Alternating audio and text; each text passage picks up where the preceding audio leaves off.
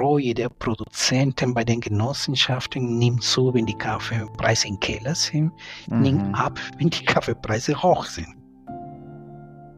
Wir haben die sehr komfortable Situation bei uns, dass die Loyalität doch ziemlich ausgeprägt ist in unseren Handelsbeziehungen gegenseitig. Und das ist halt auch diese schöne Erfahrung, die wir machen. Das bedeutet für uns halt, dass wir bestätigt werden in diesen sehr hohen Garantiepreisen, die wir zahlen. Wir zahlen ja Garantiepreise, die bewegen sich nochmal ungefähr vierzig bis fünfzig Prozent über den garantierten Mindestpreisen des fairen Handels. Dafür verlangen wir hohe Qualität. Also es gibt die Krise der guten Preise und die Krise der schlechten Preise. Und in diesem, in diesem Meer von, von, von, von Schwankungen müssen die Genossenschaften gut manövrieren können. Einige sind pleite gegangen, ja, das gehört ja auch zum, zum, zum Geschäft. Andere sind natürlich ja auch mal äh, stark durch diesen ganzen turbulenten Zeiten ja auch mal hervorgegangen. Das sind Kleber Cruz von der G E P A und Andreas Pingo Felsen von Quijote Kaffee. Die zwei gehören für mich zu den Menschen, die den Kaffeehandel schon lange neu gedacht und konsequent umgesetzt haben. Ich hatte beide schon zu Gast in diesem Podcast, in dieser Folge aber nehmen wir uns die Kooperativen vor. Wir starten mit einer Definition, was eigentlich genau eine Kooperative ist, was ihr eigen ist und wie verschiedenartig das kooperativen Konzept ausgelegt werden kann. Dann machen wir einen gehörigen Schwenk zur Kaffeequalität, die für Kooperativen erhebliche Spannungen mit sich bringt, da sich das Konzept des Spezialitätencafés mit der Grundidee der Kooperative gehörig beißt. Im dritten Teil reden wir über die Krise der schlechten Preise und die Krise der guten Preise. Wie immer bin ich beeindruckt von der Selbstverständlichkeit, die sowohl Kleber als auch Pingo an den Tag legen, wenn sie von ihrer Arbeit berichten. Sie inspirieren mich und bekräftigen mich immer wieder von Neuem. Ich wünsche euch, dass ihr auch was Neues hier mitnehmen könnt. Ich bin Philipp Schallberger, das ist Kofia Futurica. Herzlich willkommen. Moin, herzlichen Dank für die Einladung. Das freut mich immer, mit euch Podcasts zu machen, denn das sind die, die ich auch selber höre. Ich bin Pingo. Wir haben alle Tiernamen bei uns bei Quijote Kaffee. Wundert euch nicht, Pingo wie ein Pinguin also. Und auch wenn ihr mit anderen von uns sprecht, die melden sich fast alle mit dem Tiernamen. Ich selber komme aus dem Handel mit kooperativen Kaffee seit den neunziger Jahren. Ich habe meine Kaffeekarriere in den neunziger Jahren in Mexiko begonnen, wo ich als Menschenrechtsbeobachter im Chiapas gereist bin. Und ich war zufällig bei kleinbäuerlichen Strukturen, die Kaffee angebaut haben. Und die haben mich damals gefragt, hey Pingo, du schreibst über uns, die ganze Welt schaut auf uns. Wir bauen Kaffee an, willst du nicht mal gucken, ob deinem Volk das Zeug schmeckt? Und da habe ich so damals begonnen und das schmeckte, das schmeckte man den Leuten auch in Deutschland. Und seitdem interessiere ich mich für Kaffee und seitdem arbeite ich mit Kaffee. Ich habe damals Mitte der neunziger Kaffee Libertad gegründet. Das ist eine klassische Fairtrade-Initiative, die immer noch gut funktioniert. Und ich habe mich mit der Zeit dann immer mehr für Kaffeequalität auch interessiert und habe dann zweitausendzehn das Konzept Quijote Kaffee gegründet, auch wiederum als Kollektiv mit mittlerweile vierzehn anderen Kolleginnen. Und naja, wir sind der ursprünglichen Idee treu geblieben. Wir betreiben direkten Handel mit Kooperativen, mit kleinbäuerlichen Genossenschaften in sechs Ländern. Der dritte im Bunde, der heute hier ist, ist der Kleber, Kleber Cruz. Kleber, stell dich doch bitte kurz vor, denn auch deine Biografie ist stark von Kooperativen geprägt. Ich freue mich wirklich hier, äh, etwas über die Genossenschaften ja auch mal zu, äh, zu erzählen. Mein Name ist Kleber Cruz, ich komme aus Peru. Äh, habe ich ja auch bei G E P A neunzehnhundertdreiundneunzig angefangen in der äh, Kaffeeabteilung. Ich hatte ja auch mal die Qualitätskontrolle und die Kommunikation mit den Handelspartnern, ähm, ja, war ich auch zuständig äh, dafür und seit ein paar Jahren bin ich ja auch mal für den Einkauf von Rohkaffee aus dem lateinamerikanischen Raum ja auch zuständig. Ich habe sehr viel mit Genossenschaften ja auch zu tun.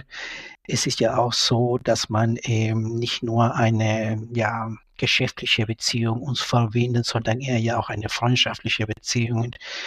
Äh, sehr viel äh, mit, mit vertrauensvollen äh, Miteinander, sodass ja auch mal bestimmten Sachen, die man für Otto Normalverbraucher in Deutschland ja auch nicht verständlich sind, ja auch ja äh, greifbar werden und verständlicher werden. Und da, darauf freue ich mich ja auch, weil man muss sich das mal so vorstellen, Vertrauen aufbauen bedeutet ja auch die Sicherung von, von, von der Verfügbarkeit von Rohkaffee in schwierigen Zeiten. Genau, und diese schwierigen Zeiten, die, die gab es in den letzten Jahren. Also auf der einen Seite im, im Anbau wie überall auch auf der, der Rösterseite und auf der Verkaufsseite.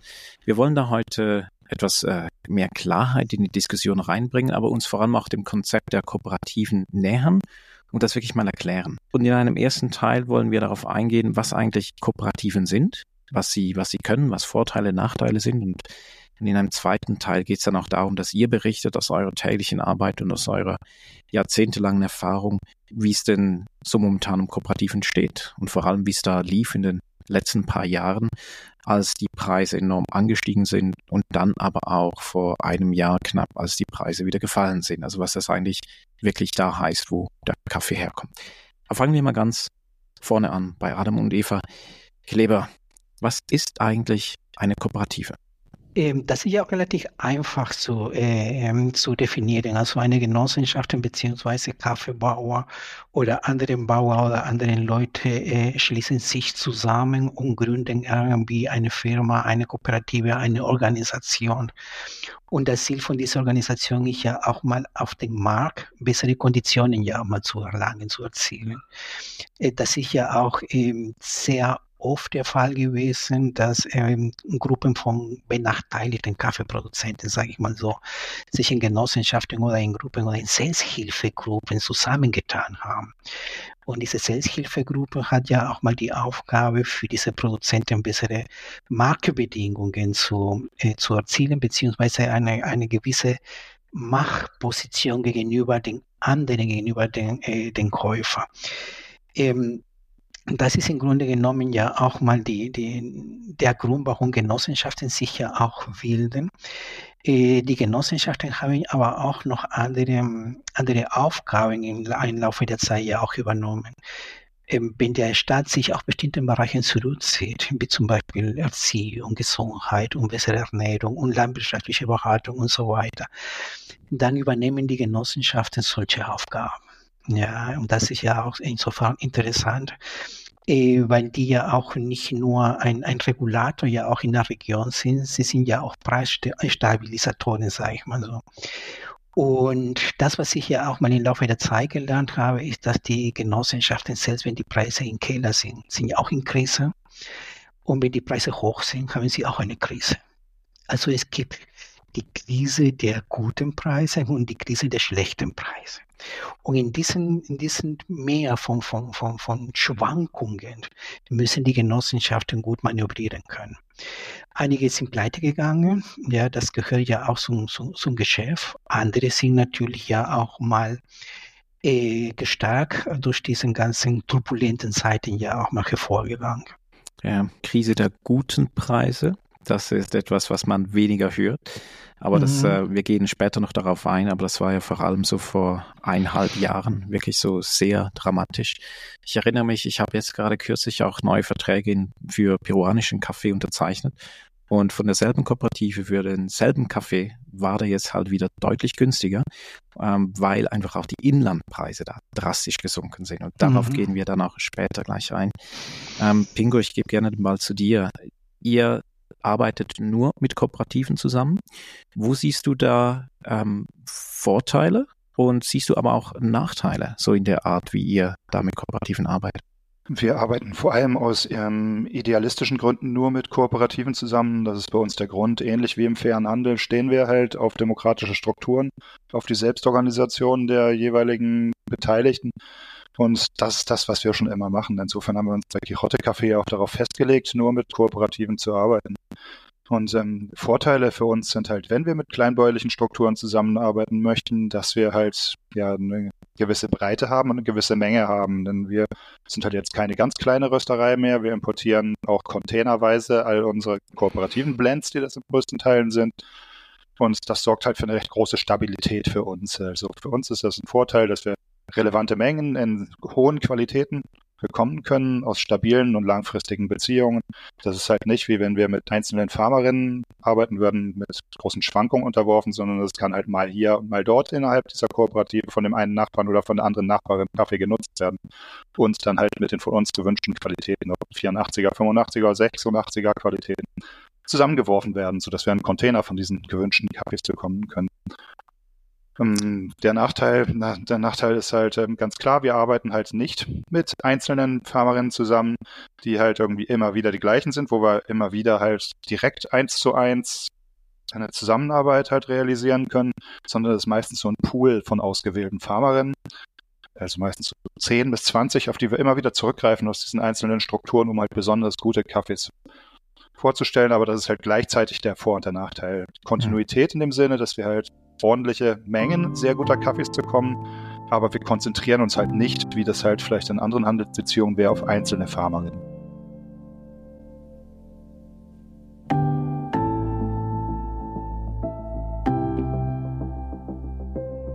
Wenn wir jetzt auf die Karte schauen, so Zentralamerika und Südamerika, ähm, extra diese Region, weil ihr auch da äh, stark seid, ihr beide. Also da gibt es Länder und Regionen, da haben Kooperativen viel mehr Fuß gefasst als in anderen.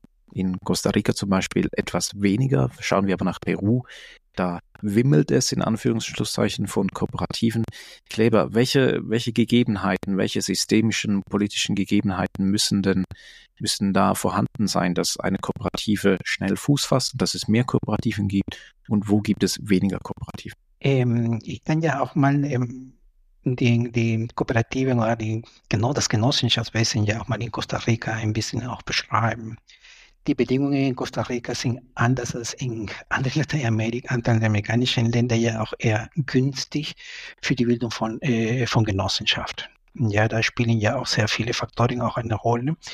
Und die Genossenschaften, die ich ja auch mal in Costa Rica kennengelernt habe, äh, erinnere mich auf das, was ja auch hier früher nach dem Zweiten Weltkrieg ja auch war, äh, mit den Reifeisengenossenschaften, was weiß ich, Eisenwarenladen und, und Tankstellen und, mhm. und was weiß ich. Alles findest du ja auch in einer Genossenschaft in Costa Rica. Ja, das gehört ja auch praktisch mal dazu. Ähm, Von daher kann man sich ja auch mal vorstellen, dass alles, was die Costa Ricaner ja auch mal äh, da haben, auf bestimmten Voraussetzungen aufgebaut sind. Zum Beispiel, da gibt es ja auch keine Armee, die, die Leute sind ja auch mehr oder weniger gebildeter, sage ich mal so, was die Ausbildungsmöglichkeiten bei den Genossen, bei, den, bei der Bevölkerung ja auch mal äh, angeht. Das hat ja auch natürlich dazu geführt, dass, das, dass die Genossenschaftsbewegung in Costa Rica relativ schnell Fuß gefasst hat. Ja. Ähm, da gibt es ja auch nicht so viele, aber die Qualität von den Genossenschaften ist eine ganz andere. Ja. Ähm, in Peru oder in Mexiko oder in Honduras Ähm, gibt es ja auch zahlreiche Genossenschaften. Ja, ich glaube, dass die Not von der Leute, von der Bevölkerung so groß ist, dass sie sich ja auch selbst helfen, indem sie ja auch sich organisieren. Und es gibt ja auch nicht nur Genossenschaften in Kaffee, es gibt es auch noch Zusammenschlüsse von, von, von Frauen, die äh, sich um das Essen von den, von den Kindern kümmern oder bestimmten ähm, Taxigenossenschaften, bestimmten Formen von Organisationen, also weil sonst kommt, kommt der einer praktisch oder fern, äh, fällt der einzige unter den, unter den Rädern. Und das ist ja auch ein, ähm, ein großes Problem, weil teilweise die Genossenschaften auf sich allein gestellt sind. Die müssen ja auch mal durchstehen, beziehungsweise sich durchwachsen und wie gesagt, einige ähm, gehen pleite, andere nicht, andere überschätzen sich ja auch massiv, äh, ja, und andere äh, versuchen ja auch mal eine Fassade zu bilden, ja, sodass ja auch an bestimmten Sachen, an bestimmten Projekten von der Regierung oder für eine internationale äh, Zusammenarbeit ja auch kommen. Also es ist sehr, sehr unterschiedlich und sehr schwierig ja auch mal das festzustellen, welche von diesen Genossenschaften eigentlich das ernst meinen und ehrlich meinen mit ihrem Bauer. Das ist ein, ein, ein, ein, großes, ein großes Problem. Das findet man ja auch zum Beispiel. Etwas, was ich ja auch immer äh, sehr bemerkenswert fand. In Mexiko gibt es ja auch Organisationen, sagen wir so, Genossenschaft, ähnliche Organisationen. Und diese genossenschaftsähnlichen Organisationen werden ja auch nicht von einem Geschäftsführer geführt, sondern von einem Berater, der entscheidet. Er entscheidet über alle Belange der Genossenschaften. Allerdings hat, übernimmt er keine Haftung für die Entscheidungen. Und da ergeben sich ja ganz, ganz komische und ganz interessante Situationen, wenn ich dahin gehe, zum Beispiel, um mich mit den, mit den Organisationen ja auch mal unterhalte, dann habe ich das Gefühl, ich muss das einmal mit dem Berater ausmachen und dann kann der Präsident den Vertrag oder alles andere unterschreiben. Ja, und das hat natürlich ja auch dazu geführt, dass bestimmte Verzerrungen in den Genossenschaftsbereichen in Mexiko ja auch stattgefunden haben. Ich habe ja mit, ähm, mit unzähligen Leuten darüber gestritten, ja, dass das ja auch ein, ein komisches System ist. Und das ist ganz anders als in Honduras oder in, in, in Nicaragua, aber auch in Peru, wo der Geschäftsführer die Genossenschaft führt und er ist dem Vorstand rechenschaftspflichtig. Also ihr würdet nicht sagen, dass es ähm, so, sagen wir, länderspezifische Archetypen gibt von Kooperativen, sondern es gibt jegliche Form von Kooperativen überall. Ja, ich ähm, spreche jetzt auch vor allem für Lateinamerika, da wir uns aus genau den Gründen, dass halt unserer Erfahrung nach in den Ländern außerhalb Lateinamerikas, also in den afrikanischen und asiatischen Ländern, in denen wir auch gearbeitet haben, haben wir uns zurückgezogen, weil die mhm. Strukturen dort sind unserer Meinung nach halt so anders gewesen, dass wir, dass wir sie nicht so gut verstanden haben wie die lateinamerikanischen kooperativen Strukturen.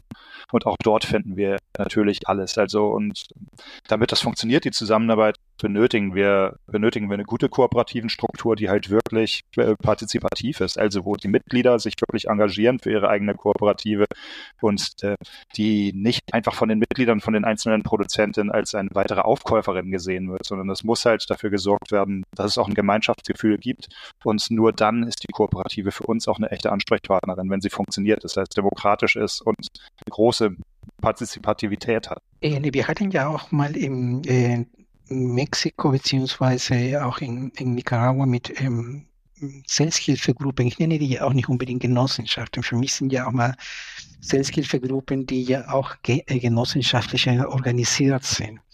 Und diese Selbsthilfegruppen, zum Beispiel in Mexiko, in den in, in, in Bundesland Chiapas, ähm, geraten die ja auch zunehmend zwischen den Rädern der Drogenkartelle. Ja, und das äh, erfordert von Kooperativen eine gewisse äh, Voraussetzung, damit sie ja auch weiter bestehen müssen. Also die müssen ja auch mehr oder weniger jonglieren zwischen den Situationen, die sind ja auch mal äh, durch, den, durch die Auseinandersetzung von den Drogenkartellen in Mexiko, in Chiapas vor allem, äh, vor große Schwierigkeiten und große auch Herausforderungen. Und da ist zum Beispiel eine, eine, eine Thematik, die wir, mit der wir uns auseinandersetzen müssen. Wir haben aber ähm, in Nicaragua auch das, äh, das Problem, dass die Genossenschaften äh, mehr und mehr von der Regierung ja vereingenommen werden, um bestimmten politischen mhm. äh, Möglichkeiten oder politischen Richtlinien der Regierung ja auch mal durchzusetzen. Damit müssen wir uns mal auch auseinandersetzen. Also von daher ist die, die die Genossenschaftsentwicklung und das, die Art und Weise, oder die Art und Weise, wie die Genossenschaften ja arbeiten, äh, von Land zu Land relativ, also nicht relativ, sondern sehr unterschiedlich. Ja. Sie heißen einfach alle gleich, aber ich glaube, vielleicht ist es so ein erstes Takeaway für alle, die zuhören. Also wenn wir Kooperativen mit Unternehmen gleichsetzen, dann ist es viel, ist es ein Überbegriff, der fast mehr erklärt, weil Unternehmen total verschiedentlich sein können, aber eben auch Ähm, Kooperativen. Und wenn wir dann verschiedene Kooperativen anschauen, dann sehen wir einfach auch, es gibt ganz große Kooperativen, es gibt ganz kleine, es gibt solche, die komplexer organisiert sind und direkter und andere, die weniger transparent sind.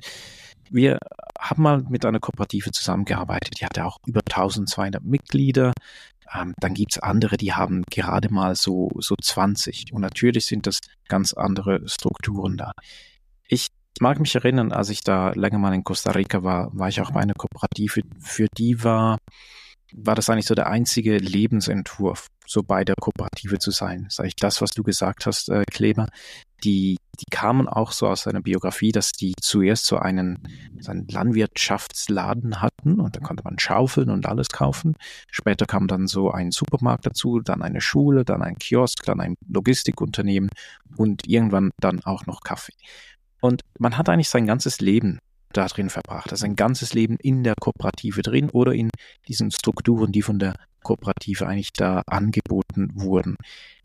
Kennt ihr so, dass dieses Konzept oder kennt ihr auch ganz andere Konzepte? Ich hatte ja auch mal die Erfahrung in, in Mexiko mit einer Genossenschaft. Ähm, in Oaxaca, die Genossenschaft heißt Usiri, die wurde ja auch von einem Priester aus, ähm, aus Holland ja auch gegründet. Und das war ja auch ursprünglich die Idee, dass die Genossenschaften ja einmal an Kaffee, also die Bauern Kaffee anbauen. Und dies, diesen Kaffee wurde überwiegend an den fairen Handel ja auch mal verkauft. Und, und durch die, und aus den Einnahmen auf den fairen Handel wurden ja auch sehr viele Maßnahmen äh, eingeführt, wie zum Beispiel eine Schule für die Kinder der, der, der Produzenten oder ein Eisenbahnenladen oder eine, ein kleines Restaurant oder einen kleinen Supermarkt und so weiter. Ähm, und das Problem war das ja auch, dass, die, dass solche Projekte sich nicht getragen haben. Und solche Projekte wurden ja auch mehr oder weniger aus den Einnahmen, äh, aus dem Verkauf von dem fairen Handel ja auch mal bezahlt. Und ähm, das hat ja natürlich innerhalb von der Organisation für ein bisschen Unruhe äh, gesorgt. Die Projekte sind ja auch mehr oder weniger geschlossen worden und jetzt existiert die Genossenschaft nur dann als Kaffeelieferanten, als, als Anbieter von, von, von Rohkaffee, von kleinen Kaffeeproduzenten. Immer noch im Rahmen des fairen Handels. Aber man merkt schon, dass wenn die, die Grundvoraussetzungen in einem Land ja auch nicht gegeben sind, dann wird das schon für die Genossenschaften schwer. Pingo, wie, wie schaust du so auf eure Partner? Wie sind diese drauf? Also ist es auch so, äh, organisieren da eure Partner das ganze Leben rund um die Kaffeeproduktion herum? Oder ist das, äh, sind die mehr so kaffeemäßig unterwegs? Ja, tatsächlich auch von allem etwas. Es gibt Kooperativen, die sich explizit gegründet haben, um gemeinsam den Kaffee zu vermarkten und die sich dann halt professionalisiert haben, dass sie diese ganzen Schritte, die halt, um halt Kaffee gut anbauen zu können, in hohen Qualitäten anbauen zu können, auch gemeinsam erledigen. Also auch von der agronomischen Beratung, aber auch der Herstellung von ökologischen Düngemitteln oder ökologischer Schädlingsbekämpfung, dass sie sich gegenseitig schulen, gemeinsame Sachen kaufen, gemeinsamen Einkauf für verarbeitungsinfrastrukturelle Dinge wie Trocknungszelte oder Trocknungsmaschinen und so weiter. Das meiste ist tatsächlich explizit für die Vermarktung von Kaffee entstanden. In unseren Fällen ist es dann teilweise so, dass wenn diese Basis der gemeinsamen Kaffeeverarbeitung und gemeinsamen Kaffeevermarktung gegeben ist, dass dann die Ideen dazu kommen, was sie noch gemeinsam machen können. Ob das nun gemeinsame Sparkassen sind zum Beispiel, damit sie leichter an Kredite kommen. Oder halt, wenn es dann fortgeschrittene kooperativen Strukturen sind, dass dann eigene Schulen auch gegründet werden oder halt eigene Krankenversorgung. Das kennen wir aber halt auch eher andersrum, dass wenn das mit dem Kaffee gut funktioniert hat, dass dann sowas noch dazu kommt. Also quasi genau andersrum, als du das jetzt aus Costa Rica beschrieben hattest.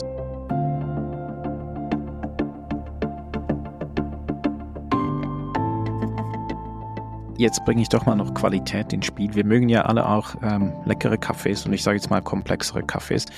Und ich habe da so verschiedene Erlebnisse gehabt bei ganz verschiedenen äh, kooperativen Ausprägungen. Das eine Beispiel war, das war auch in Costa Rica. Das war eine Kooperative, die, da war die tiefste Farm auf neunhundert Metern und die andere auf eintausendsechshundert Metern über Meer. Und die auf eintausendsechshundert Metern, die konnte aus den Bedingungen heraus einfach schon viel besseren Kaffee machen als die auf neunhundert Metern.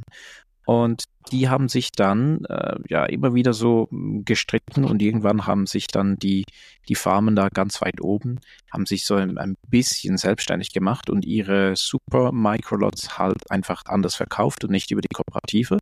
Und dann hat aber die Kooperative gleich die Tür zugemacht und gesagt, nee, dann seid ihr jetzt raus auf äh, und auf Nimmerwiedersehen. Also die haben sie so aus der Kooperative geschasst. Wie Wie seht ihr das so in eurer Erfahrung? Also wie, wie gehen da verschiedene Kooperativen um mit dem, wenn halt gewisse Produzierende so aus ihrer Erfahrung oder Know-how einfach per se besseren Kaffee machen können? Das ist ein, ein, ein, wichtiges, ein wichtiges Problem für viele, für viele Genossenschaften, ähm, weil eine Organisation besteht in der Regel auf über hundert Mitglieder. Es gibt ja auch einige, die weniger Mitglieder haben, es gibt aber andere, die die ja auch über tausend, zweitausend Mitglieder ja auch mal äh, haben. Die, die Frage ist ja auch, dass wenn man mit so einer Vorstellung in den Geschäfts ja auch in, in den Genossenschaften reingeht, dass durch, die, durch den Anbau von hochwertigen Kaffees ja auch bessere Preise ja auch erzielt werden, was auch, der, was auch eine Tatsache ist. Man hat irgendwie, man vermittelt irgendwie das Gefühl, dass alle Bauern In, in der Lage sind, hochwertigen Kaffees anzubauen. das ist genau das Problem, was du ja auch äh, erwähnt hast, ja auch, Philipp. Ähm, das bedeutet aber auch, dass alle Bauern erwarten, dass sie genau den gleichen Preis kriegen wie der Bauer, der einen super Kaffee anbietet. Und das spaltet ja auch eine Organisation. Und das Problem von der Organisation ist, dass sie für diese Problematik noch keine Marketing- oder Vermarktungsstrategie gefunden haben. Äh, wenn wir uns mal überlegen, zum Beispiel, die, die hier in Deutschland, wenn ich richtig liege, wahrscheinlich fünf Prozent des Absatzmarktes wird ja auch mit Spezialitätenkaffee ja auch bedient. Ne? Aber die Produzenten entwickeln oder ähm, ja, die entwickeln ja auch mal ähm, Methoden, ähm, ja, Produktionsmethoden, auch Posternte-Methoden, äh, die ja auch dazu führen, dass der Kaffee ja auch besser wird. Allerdings nicht den ganzen Kaffee von der Genossenschaft findet ja auch Abnehmer in diesen Absatzmärkten für Spezialitätenkaffees. Und dann kriegen die Geschäftsführer bzw. die Organisationen ja auch richtig Druck, weil sie mehr oder weniger als unfähig auch betitelt, betitelt werden, dass sie nicht in der Lage sind, den Kaffee ja auch der, die gesamte Produktion von der Genossenschaft ja auch so auf den Spezialitätenmarkt ja auch mal zu platzieren. Das ist ein riesiges Problem. Die Genossenschaft haben noch keine Lösung äh, äh, dafür äh, gefunden. Und ich bin ja auch ein bisschen skeptisch mit diesen ganzen Auswertungen und S K A-Bewertungen und, und so weiter. Da habe ich noch meine, meine, meine Schwierigkeiten, wenn ich ja auch sehe, unter mhm. welchen Druck die Genossenschaften ja auch geraten. Ja, das beißt sich immer wieder. Ja. Also die Thematik, die du angesprochen hast, ist bei uns allgegenwärtig, da wir ja halt möglichst hohe Qualitäten selber auch in möglichst großen Mengen kaufen wollen. Wir haben bei uns halt ein unteres Limit von vierundachtzig Punkten nach S C A. Und äh, wir bemühen uns halt fünfundachtziger und sechsundachtziger Kaffees zu bekommen. Und insofern ist es halt so, dass wir halt nur von einer bestimmten Gruppe von Farmerinnen und Farmern diese Kaffees bekommen können. Und ähm, bei einzelnen Kooperativen ist es so, dass diese Qualitäten, die Differenzierung der Qualitäten jetzt auch ja, ähm, differenzierte Einkaufspreise über die Genossenschaft bedeutet, die wir halt dort halt vorgeschlagen haben und die dann auf den Vollversammlungen der Kooperativen manchmal bestätigt werden. Manchmal machen wir aber auch diesen Vorschlag und das wird halt nicht bestätigt. Mhm. Wenn Kooperativen sich dafür entscheiden, für alle Kaffeequalitäten im Ankauf weiterhin die gleichen Preise bezahlen zu wollen, kommen wir halt in, oder dass die beschließen, dass die Kooperative für alle Qualitäten die gleichen Preise im Ankauf zahlt, haben wir genau diese Problematik. Und da geben wir immer wieder Impulse, dass das zumindest ein bisschen differenziert wird nach Qualitäten. Mit Qualitäten ist uns das halt bisher tatsächlich nur sehr selten gelungen, dass es da Preisaufschläge gibt, wenn Kaffee besonders gut angeliefert wird.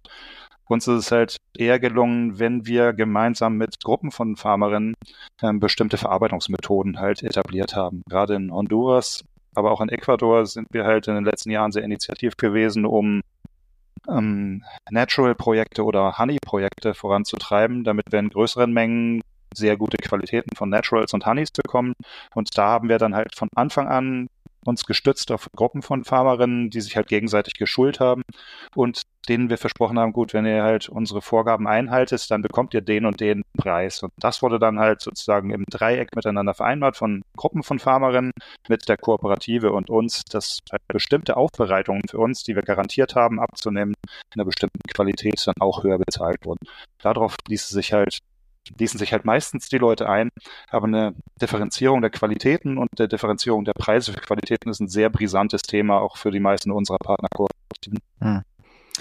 Ja, und das wird doch nie weggehen, ne? Also es gibt der Markt für richtig guten Kaffees, äh, richtig gute Kaffees, der, der wächst weiterhin und dieser Gegensatz, der, der wird nicht weggehen. Du hast gesagt, Kleber, du hast auch etwas Mühe damit mit den ganzen Punkten, die vergeben werden. Ich habe im letzten Podcast mit Costa von Algrano aus den U S A auch darüber gesprochen. Er hat da ähm, ziemlich viel darüber geforscht und hat sich da auch sehr ähm, vehement gegen pure Punkte Kaffees ausgesprochen. Ähm, kannst du kurz deine Überlegungen mit uns teilen, wie du das jetzt meintest, also dass du nicht vollends überzeugt bist von, von den S C A-Punkten für, für Kaffee? Also meine Überlegungen beziehen sich ja auch mehr oder weniger darauf, äh, dass unsere Stärke, beziehungsweise wo wir am meisten ähm, äh, Röstkaffee verkaufen, sind in den Supermärkten. Ja, in den Lebensmitteleinzelhandel. In den Discountermärkten sind wir nicht präsent, wollen wir auch nicht. Wir sind eher ja auch in den klassischen äh, Lebensmitteleinzelhandel, aber auch in dem Bereich äh, Dritte Weltläden und Außerhausservice. Ne? Und ähm, ich konzentriere mich jetzt für meine Erklärung auf den Bereich Lebensmitteleinzelhandel.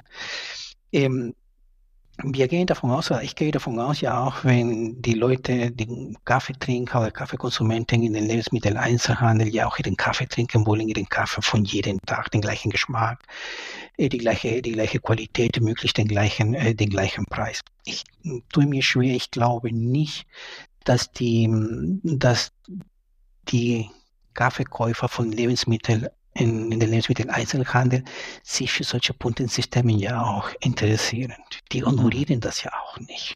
Sonst würden wir nicht Kaffees haben, die zehn Euro kosten oder äh, fünfzehn oder, oder fünfzehn Euro kosten, wenn wir auch von Qualität ja auch mal sprechen. Bei den, äh, bei diesem Kundenkreis, aber auch berechtigt spielt der Preis eine Rolle, spielt ja auch die konstante und gleichbleibende Qualität ja auch eine Rolle und nicht unbedingt die verschiedenen ähm, Geschmacksrichtungen, die eine Spezialität im Kaffee ja auch haben kann.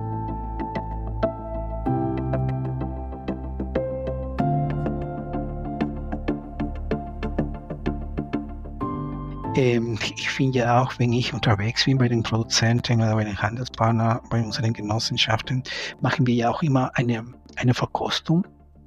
Und in, die, also mein Ansprechpartner und die Co-Grader und alle Leute, die da sind, fangen ja auch an Punktesysteme, an Punkten für den, für den, für die verschiedenen Muster, die wir verkosten, ja auch mal zu, zu, zu vergeben.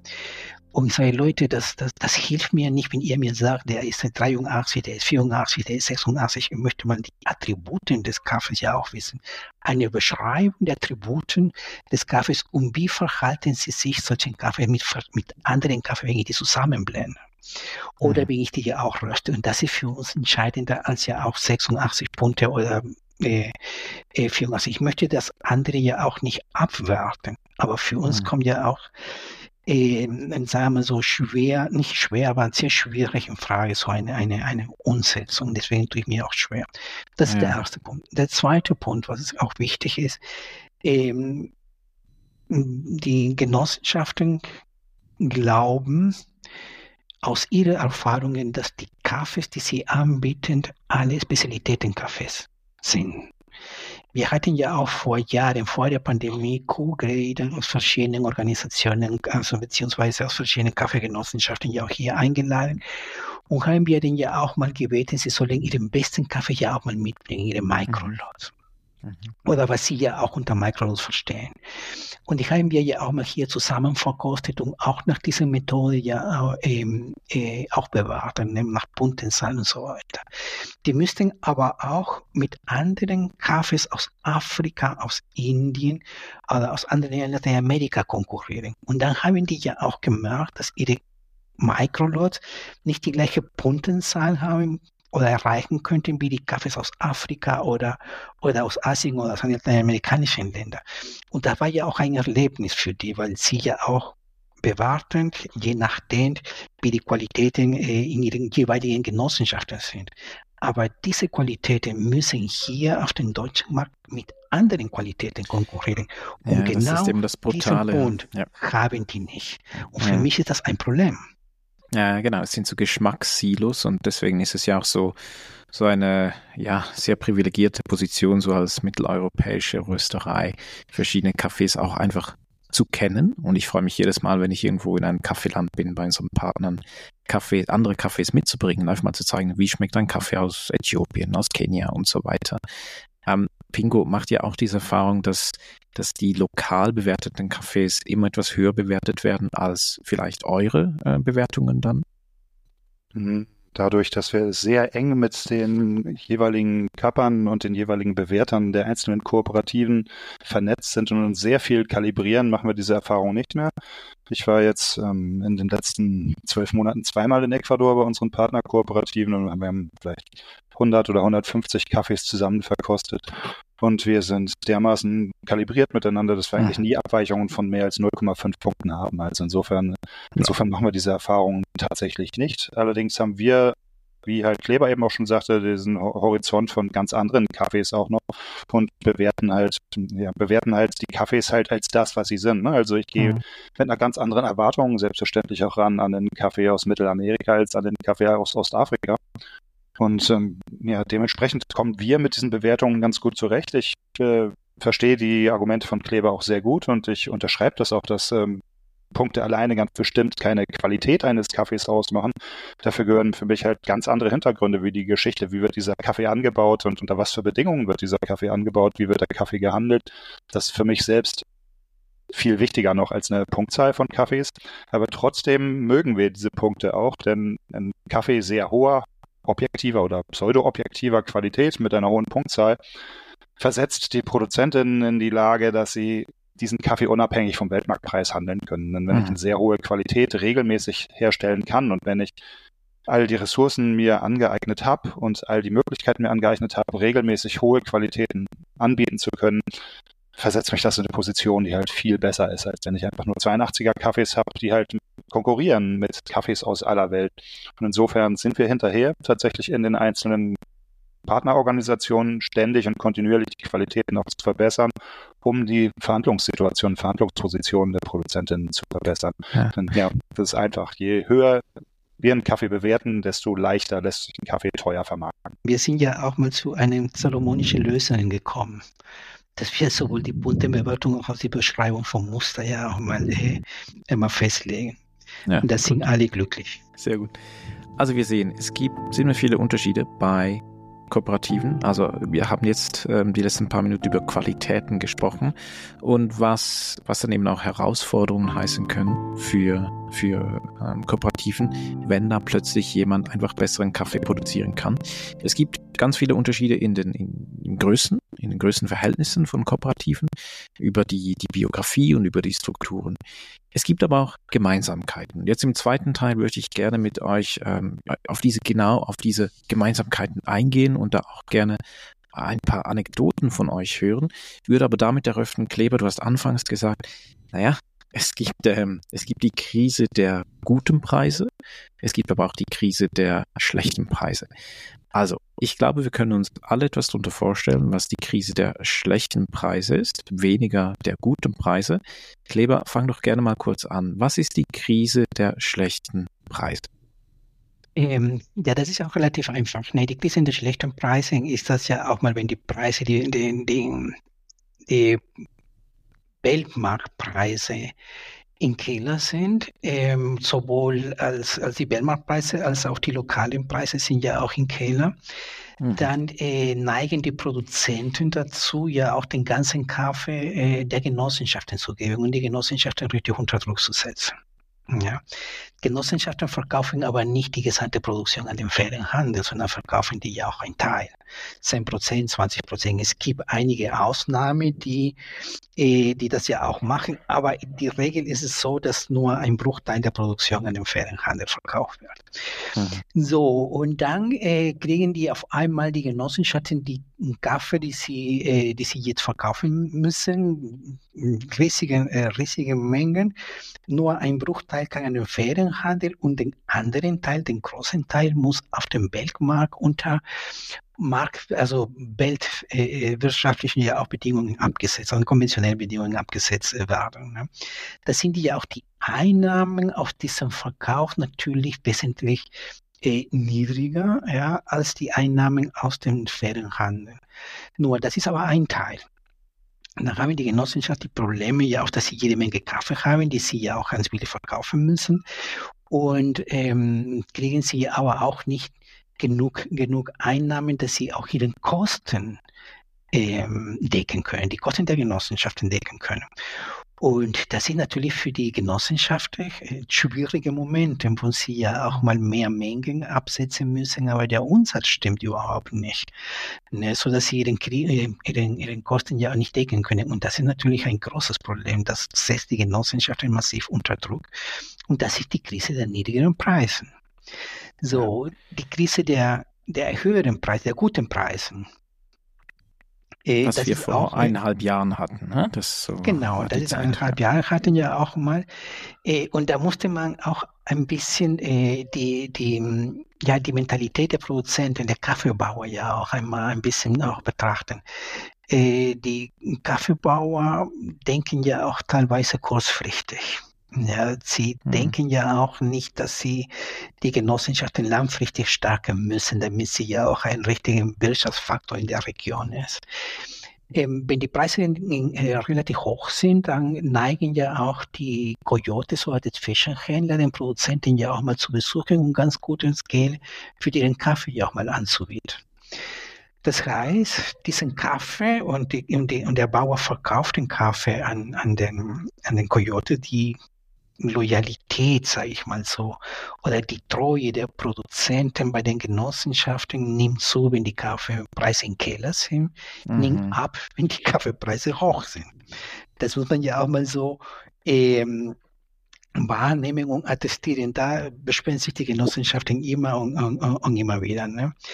Und wir hatten ja auch letztes Jahr in Peru der Fall, dass der Kaffeepreise auf dem, auf dem lokalen Markt relativ hoch waren. Viele Produzenten haben den Kaffee woanders verkauft. Die Genossenschaften haben ja auch die Verträge nicht erfüllen können. Sie müssten, sie haben sich ja auch verschuldet, weil sie äh, die Ernte der Produzenten ja auch finanzieren müssten, beziehungsweise zu einem Preis äh, äh, gekauft haben, den sie auf dem internationalen Markt nicht realisieren können. Und das setzt natürlich auch die Genossenschaften ja auch massiv unter Druck. Viele Genossenschaften sind jetzt in Peru total, äh, total verschuldet, die kriegen keine, äh, keine Verträge. Da haben wir das andere Problem, dass sie ja auch keine Verträge äh, bekommen und sind, also die Bedingungen setzen die Genossenschaften so unter Druck, dass sie praktisch alle möglichen Arten von Kombos anbieten. Genau, bevor wir da einsteigen und ich dann an Pingo übergebe, ich würde das gerne nochmals kurz in einer Deutlichkeit sagen. Also Krise der hohen Preise führt dann eben auch dazu, dass Kooperativen keinen Kaffee von ihren Produzenten bekommen, obwohl die Kooperativen schon Verträge gemacht haben mhm. in dem Verkauf und da wartet irgendein Händler oder eine Rösterei auf ihren Kaffee, aber mhm. da gibt es dann einen Vertragsausfall, weil die Kooperative gar nicht die Preise bezahlen kann, die die sie eigentlich müsste, um überhaupt Kirschen zu bekommen. Pingo, da ihr habt sehr intensive Beziehungen da mit euren Partnern, ist euch das aber auch so begegnet? Ja, das ist uns überall begegnet. Jede unserer Partnerkooperativen hatte diese Problematik, dass auch überall dort, wo sie Kaffee von den Mitgliedern bekommen haben, sogenannte Coyotes, also die Zwischenhandler herumgelaufen sind und deutlich höhere Preise bezahlt haben, als es sonst üblich war. Wir haben die sehr komfortable Situation bei uns, dass die Loyalität doch ziemlich ausgeprägt ist in unseren Handelsbeziehungen gegenseitig. Und das ist halt auch diese schöne Erfahrung, die wir machen. Und das ist halt auch diese große Freude, die wir immer wieder dran haben, an diesen Handelsbeziehungen zu merken, dass auch in so schwierigen Zeiten loyal zu uns gehalten wird. Das bedeutet für uns halt, dass wir bestätigt werden in diesen sehr hohen Garantiepreisen, die wir zahlen. Wir zahlen ja Garantiepreise, die bewegen sich nochmal ungefähr vierzig bis fünfzig Prozent über den garantierten Mindestpreisen des fairen Handels. Dafür verlangen wir hohe Qualität. Und ähm, wir finanzieren auch vor. Also bei uns ist halt noch eine Besonderheit, dass wir ein halbes Jahr, bevor der Kaffee bei uns ankommt, die Verträge abschließen und sechzig Prozent der Vertragssumme vorfinanzieren, zinslos vorfinanzieren, damit die Kooperativen in der Lage sind, überhaupt erst diesen Kaffee anzukaufen. Die sind halt damit halt liquide gemacht, können Kaffee für uns ankaufen. Und einerseits durch diese Vorfinanzierung und andererseits durch die sehr hohen garantierten Mindestpreise von uns gab es halt keinen einzigen Ausfall, auch in diesen letzten schwierigen okay. Jahren. Wir haben uns sehr darüber gefreut, sehr hohe Qualitäten und die kompletten Mengen zu bekommen. Also das, diese Frage habe ich in den letzten Wochen häufiger auch schon beantwortet, halt bei verschiedenen Interviews, wo wir gefragt wurden, sind bei euch wirklich alle Verträge erfüllt worden? Und ja, tatsächlich bei uns sind wirklich alle Verträge erfüllt worden. Wo viele andere Importeure Probleme hatten mit der, mit, ja, mit der sogenannten Loyalität ihrer, ihrer Lieferantinnen, da hatten wir keine Probleme. Und das macht uns stolz und glücklich, dass das funktioniert hat, dass ja, wir in den letzten also zehn bis zwölf ja. Jahren so gute Beziehungen ja, ja. aufgebaut haben, mhm. dass wir gemeinsam durch solche Krisen ohne Ausfälle durchgekommen sind. Wir hatten ja auch im letzten Jahr oder äh, auch im letzten Jahr der Pandemie auch keine, keine Ausfälle. Wenn ich jetzt die Loyalität erwähne, meine ich nicht die Loyalität von den Genossenschaften, sondern die Loyalität von dem Bauer zu ihren Genossenschaften. Das ja. ist schon zwei verschiedene, mhm. zwei verschiedene Sachen. Äh, wir hatten ja auch kein Problem, Gott sei Dank. Also Gott sei Dank äh, sind praktisch alle, alle Verträge äh, erfüllt worden. Äh, ich glaube, dass das sehr damit zusammenhängt, dass wir mit den Organisationen, mit den Genossenschaften ja auch äh, langfristige Geschäftsbeziehungen haben. Also es ist, und diese Geschäftsbeziehungen äh, und die Langfristigkeit bezieht sich nicht nur auf ein Jahr, sondern auf mehrere Jahre. Also wenn ich jetzt äh, mich erinnere, auf der Ecke, wo ich herkomme, kommt auch die Organisation Orantino. Und mit der Organisation arbeiten wir seit neunzehnhundertdreiundneunzig zusammen oder Fede Kokawa oder anderen Organisationen. Diese Langfristigkeit und das Vertrauen, das ja auch mal damit entstanden ist, über die Jahre, äh, bewirkt ja auch natürlich, dass die Verfügbarkeit der Rohware einigermaßen gewährleistet ist. Probleme haben ja auch die Genossenschaften mit ihren, ihren Produzenten. Und das ist schon etwas, was sehr viele Organisationen ja auch bemängeln. Das ist halt auch eine Frage der Größe der Genossenschaften jeweils. Also bei uns ist auch eindeutig so, diese großen Genossenschaften mit eintausendfünfhundert, zweitausend Mitgliedern, mhm. die haben alle diese Probleme gehabt. Aber das, was seriöse Leute wie die G E P A oder wie wir aufkaufen, dann ja auch nur einen Bruchteil des Gesamthandelsvolumens ausmacht. Mhm. Das ist klar, dass es da halt dann zu solchen Dingen kommt. Wir haben halt die besten Erfahrungen, selbstverständlich auch mit den ganz kleinen Genossenschaften, wo halt einfach nur zwanzig oder fünfzig Leute organisiert sind, die dann auch nahezu zu hundert Prozent ihre Lieferverpflichtungen gegenüber ihren eigenen Kooperativen erfüllt haben. Und da sieht das dann halt wieder ganz anders aus als bei diesen Riesengenossenschaften, die teilweise auch nur zwanzig bis dreißig Prozent der Lieferverpflichtungen ihrer eigenen Mitglieder erfüllt bekommen haben.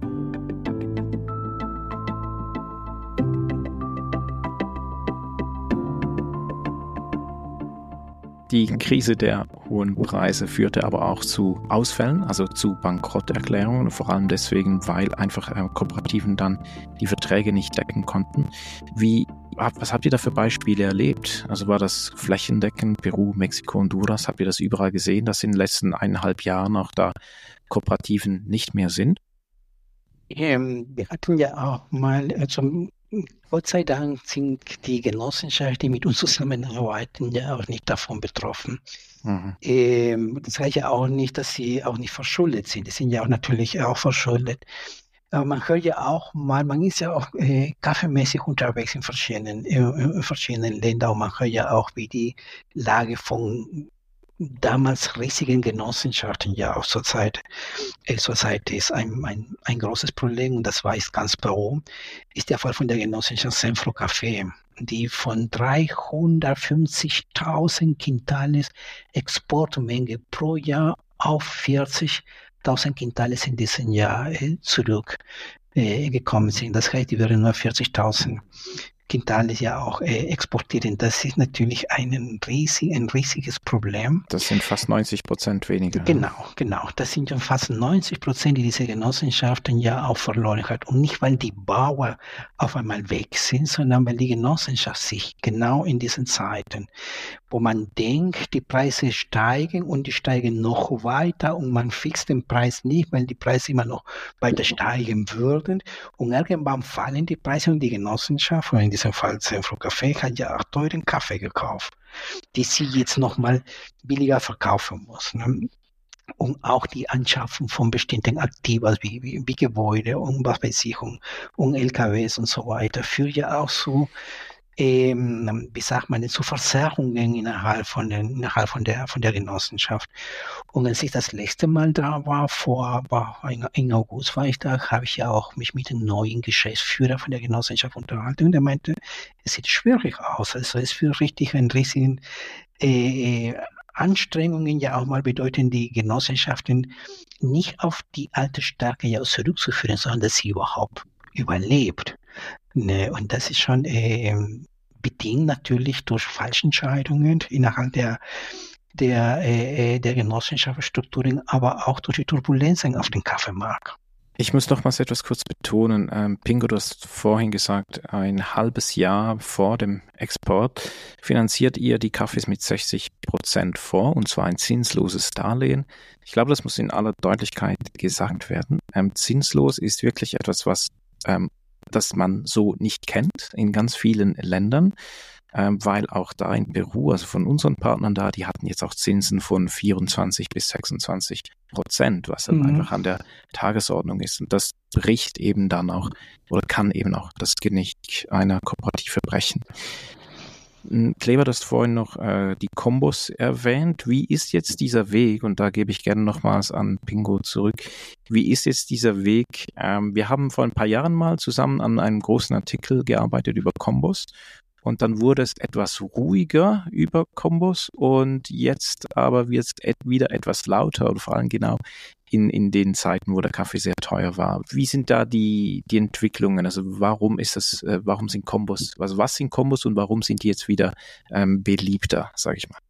Also Kombos sind ja auch äh, ähm, Handelspraktiken, die äh, in letzter Zeit, was weiß ich, aber nicht in letzter Zeit, sondern seit ein paar Jahren ja auch ähm, durchgeführt, äh, durchgeführt werden. Und man muss sich dann auch so vorstellen, dass die Importeure X Y geht zu einer Genossenschaft und sagt, ich kaufe von dir, ähm, was weiß ich, ein Container Fairtrade Organic, bezahle ich ja auch den, den Fairtrade Organic Preis, ähm, dafür aber bekomme ich von dir fünf Container oder drei Container zu konventionellen Preis, also zu einem, zum Weltmarktpreis äh, in Bio, in Bioqualität. Ähm, und das ist ja auch ein, ein, ein Erpressung, sage ich mal so. Und das ist ja auch so, wenn ich ähm, der Genossenschaft zwinge, unter Druck setze, eine bestimmte Qualität zu, äh, zu verkaufen, wie Fairtrade Organic, nur dann unter der Bedingung, dass er mir ja auch noch äh, zwei, drei weitere Container verkauft, in Bioqualität, aber zum Börsenpreis. Ja. Und, ähm, und da gibt es ja auch verschiedene, verschiedene Formen. Also das ist besonders laut, beziehungsweise die Genossenschaft beschweren sie sich ja auch, wenn die, wenn die Weltmarktpreise auch im Keller sind, weil sie mehr oder weniger gezwungen waren. Ich dachte ja auch, dass wir eine, ein, ein besonderes Problem von niedrigeren Preisen. Nur da war, dann lag ich richtig äh, falsch. Also als wenn die Preise ja auch hoch waren, ja, gab es ja auch mal Kombos. Nur die Situation oder das Verhältnis zu, bei, dem, bei den Produzenten hat sich insofern ja auch verbessert, weil die Durchschnittspreise des Jahrzehnts haben wesentlich höher waren, als wenn die, äh, ähm, wenn die Preise ja auch im Keller sind. Ähm, Jetzt haben wir ja auch die Situation, die Kaffeepreise sind auch ähm, richtig bei hundertsechzig, wenn ich mich, wenn ich mich nicht vertue. Äh, die hundertsiebzig heute sogar. hundertsiebzig. Äh, und jetzt wird interessant, ne? Die Preise, Kombos hat ja auch ins, nur dann einen Sinn für den Importeur, wenn die Weltmarktpreise weit unter den Minimumpreis von Vertrag sind. Ja, dann können Sie auch mal die Durchschnittspreise äh, nochmal berechnet und äh, günstigeren Fairtrade-Kaffees hier in Deutschland anbieten. Das ist ein Punkt. Ein anderer Punkt ist, dass die, dass die Fairtrade oder F L O, Fairtrade Leveling Organisation, hat auch in diesem Jahr ab dem ersten August die Mindestpreise für Fairtrade-Kaffee ja auch angehoben. Von hundertvierzig auf hundertachtzig, das ist ein Basispreis, plus zwanzig US-Dollar für hundert amerikanischen Pfund, äh, als, als F L O-Prämie, als Fairtrade-Prämie, plus zweihundertvierzig, ne, plus vierzig US-Dollar als äh, Bio-Zuschlag. Also wir kommen ja auf einen Preis von, von zweihundertvierzig. So, äh, hundertsiebzig zu zweihundertvierzig, da haben wir ungefähr siebzig US-Dollar Preisunterschied. Äh, für viele Importeure ist das viel.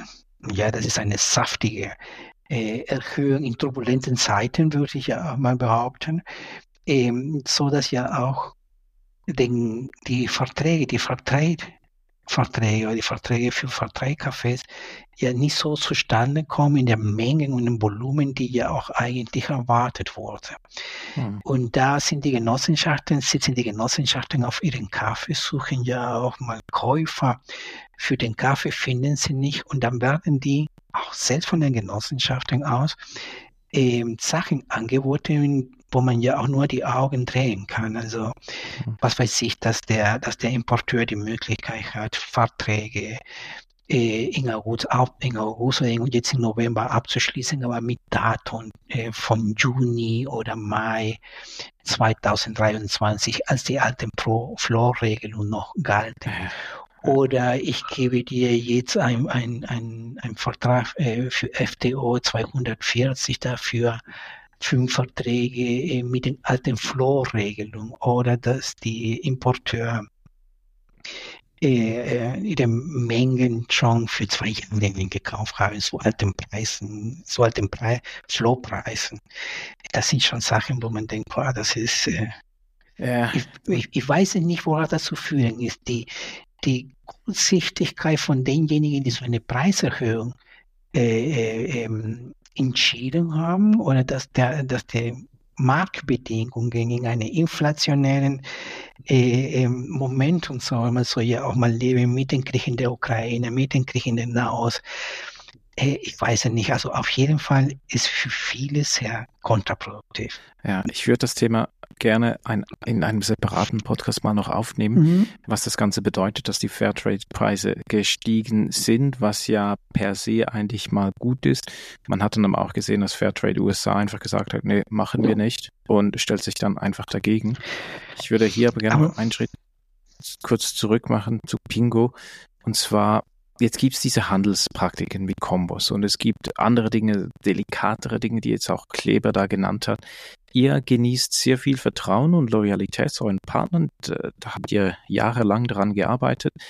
Wie, könnt ihr solche Dinge einfach so ansprechen? Ähm, spricht man ganz offen darüber, über Kombos? Und was sind da so die Erfahrungen der Kooperativen selbst? Wie, wie schaust du da so drauf?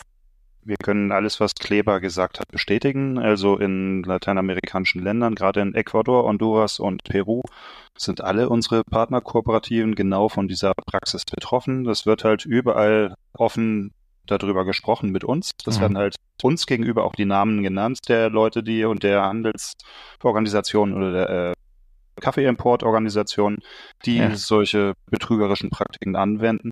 Und das ist halt wahrscheinlich für alle, die dort einkaufen und die gute Beziehungen haben, so wie Kleber oder wie wir, ein offenes Geheimnis.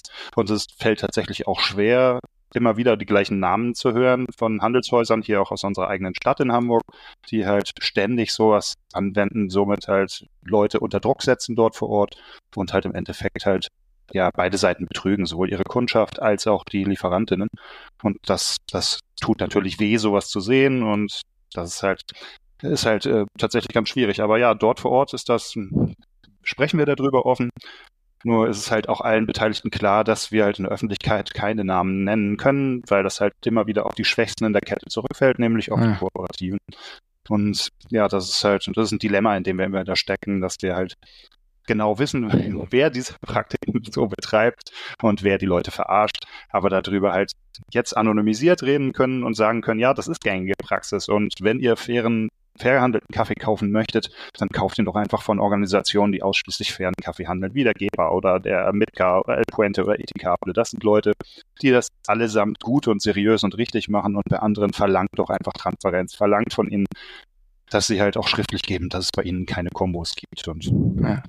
Naja, ob das was hilft, das wissen wir auch noch nicht, aber das tut weh.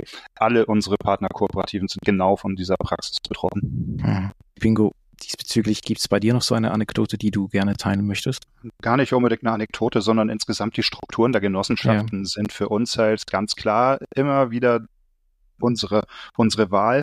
Genauso wie wir uns intern demokratisch als Kollektiv strukturiert haben bei Quijote Kaffee, entspricht halt die Organisationsform von der Genossenschaft halt genau dieser diesen demokratischen Idealen, die wir haben. Also wir mögen das sehr gerne, wenn sich halt Leute zusammenschließen, wenn sie halt Demokratie im Alltag einüben und einfach zusammenhalten, sich gegenseitig stärken und gegenseitig langfristig gut funktionierende Beziehungen miteinander aufbauen. Und das ist halt eine Freude zu sehen, wenn wir jedes Jahr ein, zweimal dahin reisen, wie sich halt rundherum insgesamt eine gesamte Struktur entwickelt, die halt auch weit über dieses Miteinander in der Kaffeevermarktung hinausgeht. Der Handel mit Genossenschaften kommt halt dann nicht nur Einzelnen zugute, die halt dort einen guten Job machen und die dort irgendwo investiert hatten und sowieso schon gute Voraussetzungen haben, sondern das kommt halt auch vielen Leuten vor Ort zugute und stärkt dort vor Ort die gesamte Gesellschaft. Und deswegen handeln wir weiter mit Genossenschaften und haben Spaß daran. Ein kritischer und realistischer Blick auf die Rolle der Kooperativen. Die demokratische Struktur, die einer Kooperative zugrunde liegt, kann laut Johanna Jacobi dazu führen, dass eine Kaffeekette nachhaltiger wird. Mit ihr habe ich ebenfalls einen Podcast gemacht, wo wir die Rolle der Kooperativen aus dem Blickwinkel der Agrarökologie betrachten. In diesem Gespräch mit Kleber und Pingo blieb mir vor allem die Krise der guten Preise hängen. Kooperativen sind da in einem Zwist, müssen einerseits die Kontrakte bedienen, die schon gemacht wurden, und das vielleicht zu tieferen Preisen. Andererseits müssen sie an Kaffee von ihren Mitgliedern kommen. Und wenn jetzt noch hohe Qualitätsansprüche und eine hohe Zinslast dazukommen, ja, dann arbeitet eine Kooperative in einem perfekten Sturm. Kooperativen haben eine Hebelfunktion und was ihnen hilft, wie allen anderen Kaffeeproduzenten auch, ist Langfristigkeit. Also, wenn wir das nächste Mal bei einer Kooperative oder eben einer Genossenschaft etwas einkaufen, sei es Kaffee, sei es etwas anderes, dann lasst uns vielleicht nicht die Spitzenqualität in den Fokus rücken, sondern die Arbeit, die die Kooperative täglich leistet, dem Schaffen von Identität und Netzwerk. Und das bleibt bekanntlich länger hängen. Wir hören uns.